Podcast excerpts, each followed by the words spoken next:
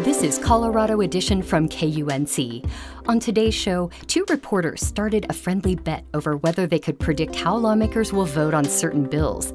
We'll hear about a little known tool they used and learn how their bet turned out. Plus, we explore a recent surge in new businesses emerging from the pandemic. The only real thing that predicts entrepreneurial opportunity is radical change that happens quickly. And we learn about the history of the ever popular avocado. That's coming up. You're listening to KUNC's Colorado Edition. I'm Erin O'Toole. And I'm Henry Zimmerman.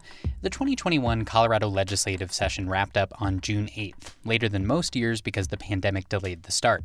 Despite the air of uncertainty at the Capitol, state lawmakers introduced more than 600 bills this year. While it may seem that lawmakers vote on these bills along predictable lines, that's not always how it goes. And that prompted a question in the KUNC newsroom. Is it possible to know how your state representative will vote on a bill before it even gets debated? Our first segment today started off as a casual bet between two reporters that sheds light on a little known tool that can pretty accurately predict such outcomes. Our state capitol reporter Scott Franz and investigative reporter Michael DeYoanna put power mapping to the test on five of this year's bills. So, Scott, as journalists, we're always gauging the support and opposition for issues. Michael, what are your methods for doing that? Good old gumshoe reporting, you know, asking people in the know, and a bit of experience on reading which way the political winds might be blowing but I also keep an open mind about things. Mine are similar, but I've also added a new kind of computer data analysis that can predict the fate of a bill. I'm pretty sure I can tell you who will vote for it and against it. And this is where our bet comes into play. Right. Before we get to who was right, me or you? You mean me or your computer? Let's go to where it all began. It was a hearing of the Senate Agriculture and Natural Resources Committee that you were covering on April 15th. At this time, we have a um, witness list of around 40 people. 40? 40. That's Kerry Donovan. She leads the four member committee, and the bill is titled Ski Area Safety Plans and Accident Reporting. Senator Danielson, please. Thank you, Madam Chair. Thank you, fellow members of the Ag Committee. Jessie Danielson is a committee member and a co sponsor of the bill. Today, we're going to hear from a lot of families who have been impacted by injury or death on the ski slopes. The bill would require ski resorts to publish public data about all their injuries and fatalities, as well as create safety plans that consumers can review. And that's what got my attention. Before I started covering the Capitol, I was a print reporter in Steamboat Springs. I actually sat next to the police scanner, and quite often I could hear the paramedics talking as they treated injuries on the slopes but it isn't easy to get detailed information or to learn about the trends. Exactly. Several reporters have tried this over the years, including you. Back in 2019, I found more than 5,600 emergency room visits in a single year for ski and snowboard incidents but I was only able to connect a few of the numbers to specific resorts. Those were the falls and other injuries involving chairlifts. And I had to file a Colorado Open Records Act request to get that slice of the information. You shouldn't have to be a journalist with a CORA request and a lot of money to figure out what's going on. As a skier, I can say if there's a simple, straightforward way to collect the data and require the ski resorts to produce safety plans that's public and transparent, we should do so. But there was a lot of pushback from the ski industry to Danielson's bill. For instance, Melanie Mills, uh, she's the president and CEO of the trade association Colorado Ski Country USA. They represent 22 ski areas. Senate Bill 184 is a terrible solution to a non existent problem. She argued that a national group representing the industry already tabulates injury and fatality numbers in a comprehensive way once a decade. But this is aggregated data, and it's not the granular resort specific information that supporters are asking to be made public. The ski industry is interested in careful analysis of data and meaningful scientific conclusions that can be used to improve safety and help educate guests, not in soundbite pieces of raw data that can be taken out of context, used to sell a particular narrative, scare people, provide voyeuristic information, and tabloidize the topic of ski safety. I'm feeling like this is a really good point to let people know more about our wager. With people discussing their accidents, as well as some experts who testified about how data can make industries more accountable and safer, I thought the bill had a chance of getting out of the committee. But through power mapping, I predicted it would fail. In essence, it measures how likely lawmakers are to support or oppose a bill based on the money they get from groups lobbying on a particular issue. Organizations have been forever kind of looking at who are the players, uh, who are the decision makers. That's the lead designer of the power mapping tool. His name is Greg Schneider. Who is influencing them? Which ones are on our side? Which ones are not on our side? Which ones are potentially persuadable? The practice of power mapping is just kind of putting that in a visual representation. Schneider is the Innovation and Products Director at the Institute on Money and Politics in Helena, Montana. He says there are a couple of key ingredients to power mapping. Obviously, one of them is who is lobbying for or against a bill. And under state law, lobbyists must declare their position, or even if they are just monitoring a bill. And the other ingredient is to plug that information into the power mapping tool. It's worth noting that campaign contributions to Colorado lawmakers aren't that big. There are limits $200 in the primary and $200 in the general election from a group. That's according to the Secretary of State's office, which oversees elections. Michael, it doesn't sound like a lot, but Schneider says even amounts in this range matter. It's an indicator for those of us looking at the political system that there is uh, some similarity in ideology somewhere between these organizations. And that reveals something at the Capitol people might otherwise miss, like how important the relationships between campaign givers and the lawmakers can be. So I asked you to walk me through this power mapping you did for the ski bill. We first have to sift through the long list of groups lobbying for and against it like the Colorado Association of Realtors, which is opposed. So we hopped onto Zoom and I read the groups to you. And I entered them into the system. Colorado Ski Country. Colorado Ski Country as opposed, yeah. Denver Metro Chamber of Commerce. They're opposed? Yep. Wow, they're a big two two point one million. Oh man, this is gonna knock everyone way over. And we keep going like that. Children's Hospital Colorado is for. Vail Resorts opposed. And finally, that's it. With all the information in, it brings us back to our bet and to Senator Jessie Danielson, who, after hours of debate, finally calls for a vote. Thank you, Madam Chair. I move Senate Bill 184 to the Committee of the Whole. That is a proper motion. Um, will you please take the roll? Wait, wait, wait, wait. Stop the tape. I want to tell people what my prediction was first. You not only said uh, you could predict the outcome, but you also said you could predict who would vote for and against it. I said it would fail four to one, and Danielson would be the only one to vote for it. Senator Coram? No. Senator Fields? No. Senator Sonnenberg? No. Senator Danielson? Yes. You called it exactly, Scott. And there's this big takeaway. Groups opposing the bill had given $5.7 million to campaigns, while supporters came in at just 302,000. So let's be clear, that's not money that went directly to fight or support the bill. And all of it did not go directly to the lawmakers voting on this bill.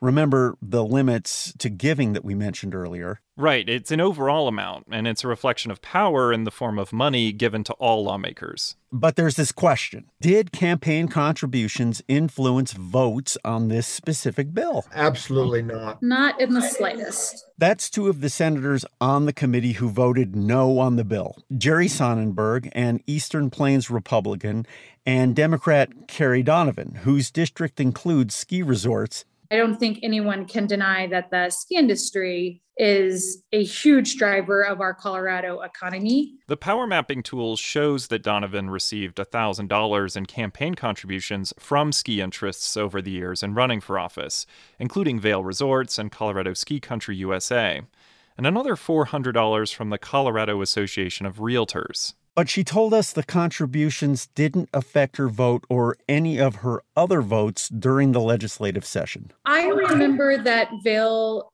Resorts gave me a check because I was really proud to have the support of my hometown. But I don't know beyond that if I could tell you who I have and haven't received um, support of my campaign from. This makes me think about what Greg Schneider was saying earlier. He said donations have been given for a purpose. And as you said, Scott, the tool reminds us how important donations can be to lawmakers in a general sense. So, the purpose, according to lawmakers we spoke to, is that organizations use money to say they support a candidate. Here's Jerry Sonnenberg. I think uh, when when people are writing campaign checks, they write checks to people that may have a similar philosophy of theirs. Records show that Sonnenberg received $1,600 from Vail Resorts in Colorado Ski Country, USA, and another $4,100 from the Colorado Association of Realtors in his time running for office. So that they uh, would anticipate that if something came up, because you can imagine four years ago or whenever it was, when they were writing checks, they didn't know this bill was coming. And to that point, there's another interesting detail we found. Senator Jessie Danielson also received money from the Colorado Association of Realtors, $1,100 and they were opposing the ski safety bill that she was trying to get passed. So we asked her the same questions Do campaign contributions influence her decisions on specific pieces of legislation? They wanted to fund my election campaign, and then on this measure, they opposed my bill. And that's not uncommon. And obviously, I I stood for my values. So, a big looming question is in what light do we look at this power mapping? Because these senators are telling us campaign contributions don't predict what they will support. And that's exactly what Greg Schneider, the power mapping co designer, expected would happen. I think most of them will bristle pretty heavily at the concept that money influences their decision making. Corporations donate, he says, because they believe they'll have some kind of sway in what becomes law and what doesn't doesn't. He also said that power mapping works best when it looks at the big picture. We put that to the test with other bills in the state legislature, including one letting school boards and cities withhold information about the finalists they are considering for their top jobs and one on big building efficiency. And two from 2019, the so called red flag gun control bill and the fight over oil and gas local control. In all, we mapped five bills. And it correctly predicted the outcome of four of them. It didn't work on the oil and gas bill. There were many amendments to that bill, and it changed so significantly that it was difficult to track the support and opposition over time. Schneider told us that there are going to be cases where the power map doesn't predict what will happen. But he did reference a couple of studies that say, in general, this kind of tool is predictive, not only in Colorado, but in state houses across the country. And when it comes to lawmakers, I do think there is generally the ability to draw some correlation between the types of money that you give and the types of decisions that you make. So, Scott, the next time a bill I'm watching comes up, it might be worth taking a little time to power map it. I think so, and I'm willing to bet that it will predict the outcome. I'm Scott Franz at the state capitol. And I'm Michael De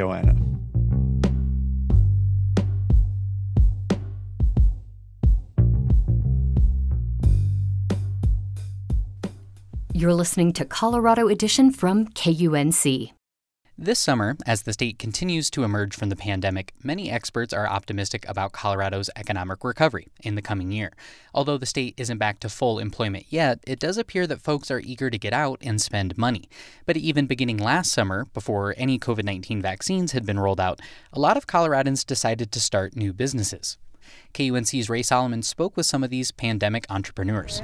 Look at your guy. It's a chilly morning at the City Park Farmers Market in Denver, and a steady stream of people are visiting Annabelle Shin's booth. I'm the owner. I also call myself a love producer of Preserve. We make uh, healthy frozen pet treats. So what do you have here? I see blueberries, spinach, squash.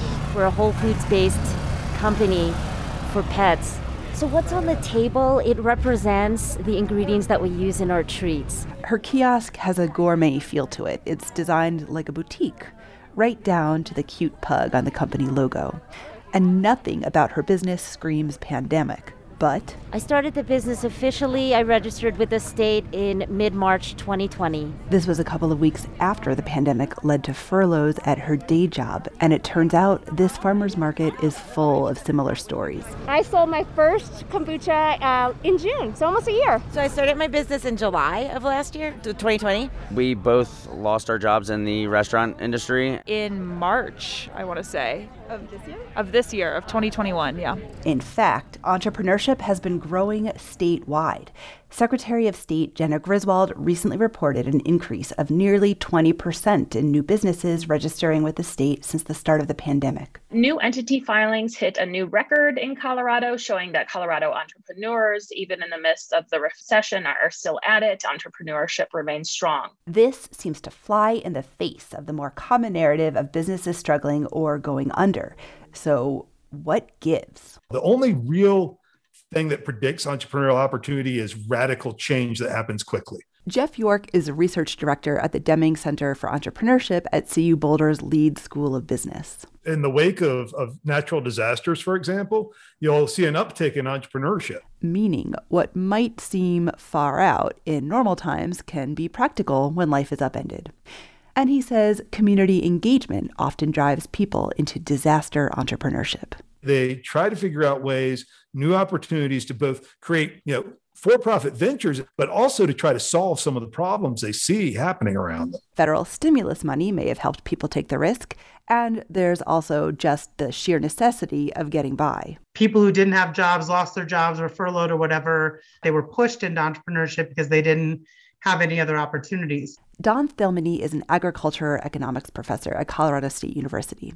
She describes entrepreneurship as a push pull dynamic. Pull is that you see a really clever idea, no one's acting on that. There definitely was a pull here, and it was the shift to online. We saw billions of dollars shift from people eating out to eating at home. And so people were look were spending more money on more interesting quality things and local, regional, entrepreneurial. Now, any business expert will tell you that the vast majority of new ventures fail within the first few years.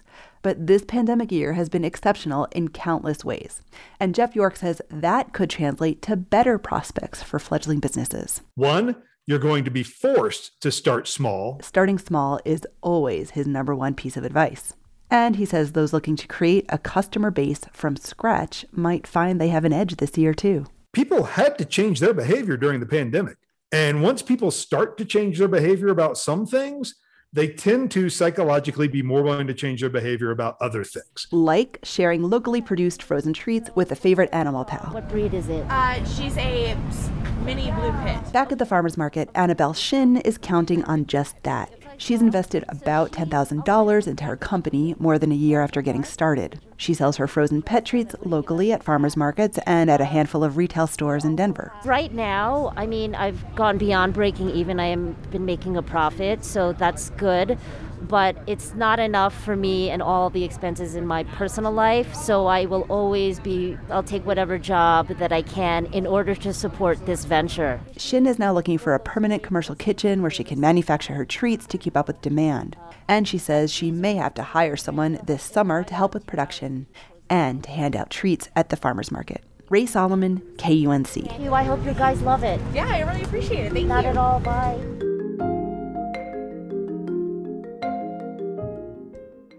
Avocados are a staple food item found on many kitchen counters these days. Perhaps guacamole is one of those must haves at your 4th of July get together. But you may not realize that avocados weren't always this easy to find. We're going to dive into the history of this dark green, oddly textured fruit with Jeff Miller. He's an associate professor in the Colorado State University Department of Food Science and Human Nutrition. He's also the author of the book Avocado A Global History. Jeff, welcome to Colorado Edition. Thank you for having me. I feel like most people have tasted avocado, but if you were to describe an avocado to someone who's never seen one, eaten one, even heard of one before, what would you say?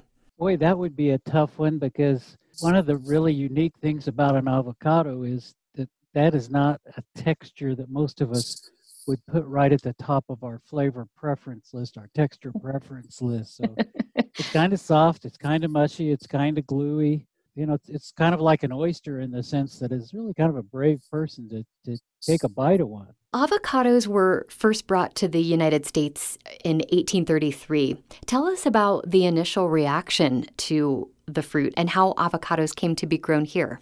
Avocados were first brought to the U.S. in Florida by Dr. Henry Perrine, and they were pretty well received. And there weren't a lot of people in Florida in those days. You have to understand that a lot of people living in Florida as a result of the invention of air conditioning. Before that, it, and especially in the 1830s, there were very few Europeans living in Florida. But they did well and they were well accepted. And had he not been killed in a, a raid on his island, he might have lived to spread the, the gospel of them a little further. But they did well on his little island, but he didn't really have a chance to spread the word.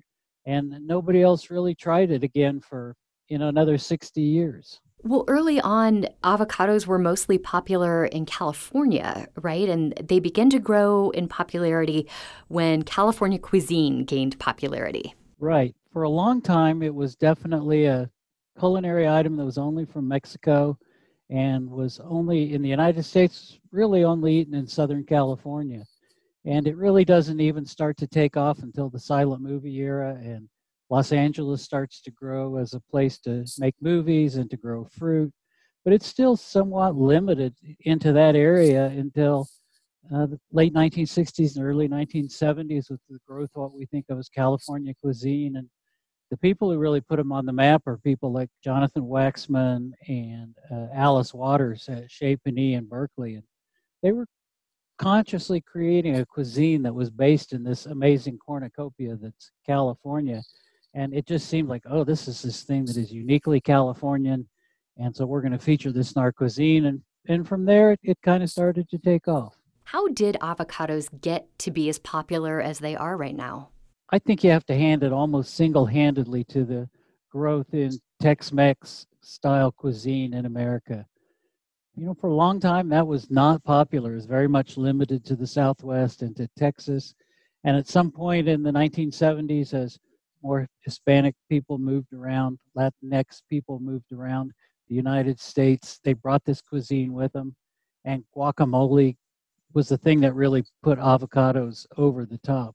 And as avocados and guacamole got more popular, uh, you know, at one point they had the first ad for avocados on the Super Bowl, and boy, it was just the sky was the limit after that.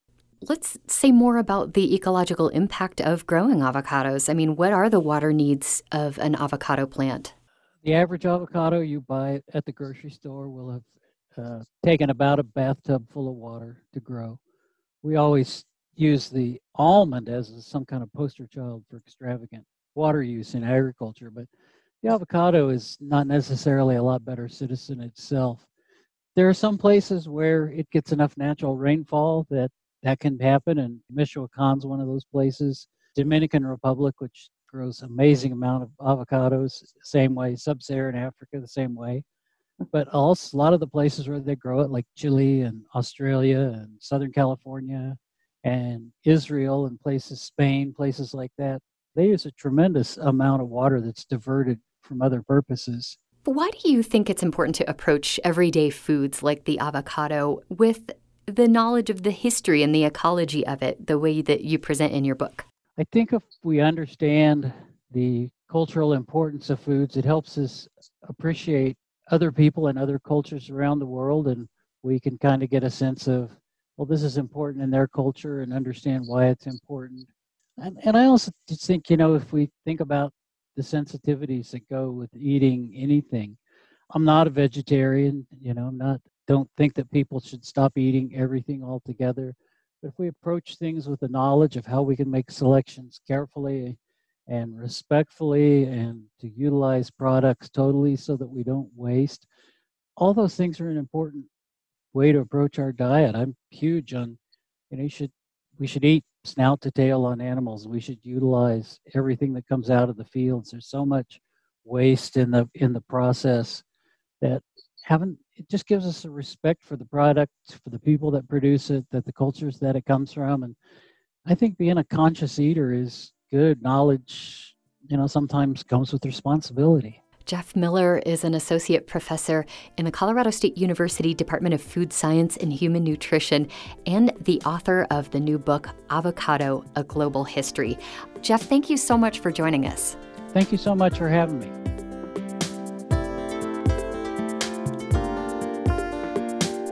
That's our show for today. On the next Colorado edition, we hear about the return of a beloved silent film festival in person, complete with a live orchestra. I'm Henry Zimmerman. And I'm Erin O'Toole. Our production team includes Tess Novotny, Alana Schreiber, and Rae Solomon. Brian Larson is our executive producer. Our theme music was composed by Colorado musicians Brianna Harris and Johnny Burrows. Thanks so much for listening. This is Colorado Edition from KUNC.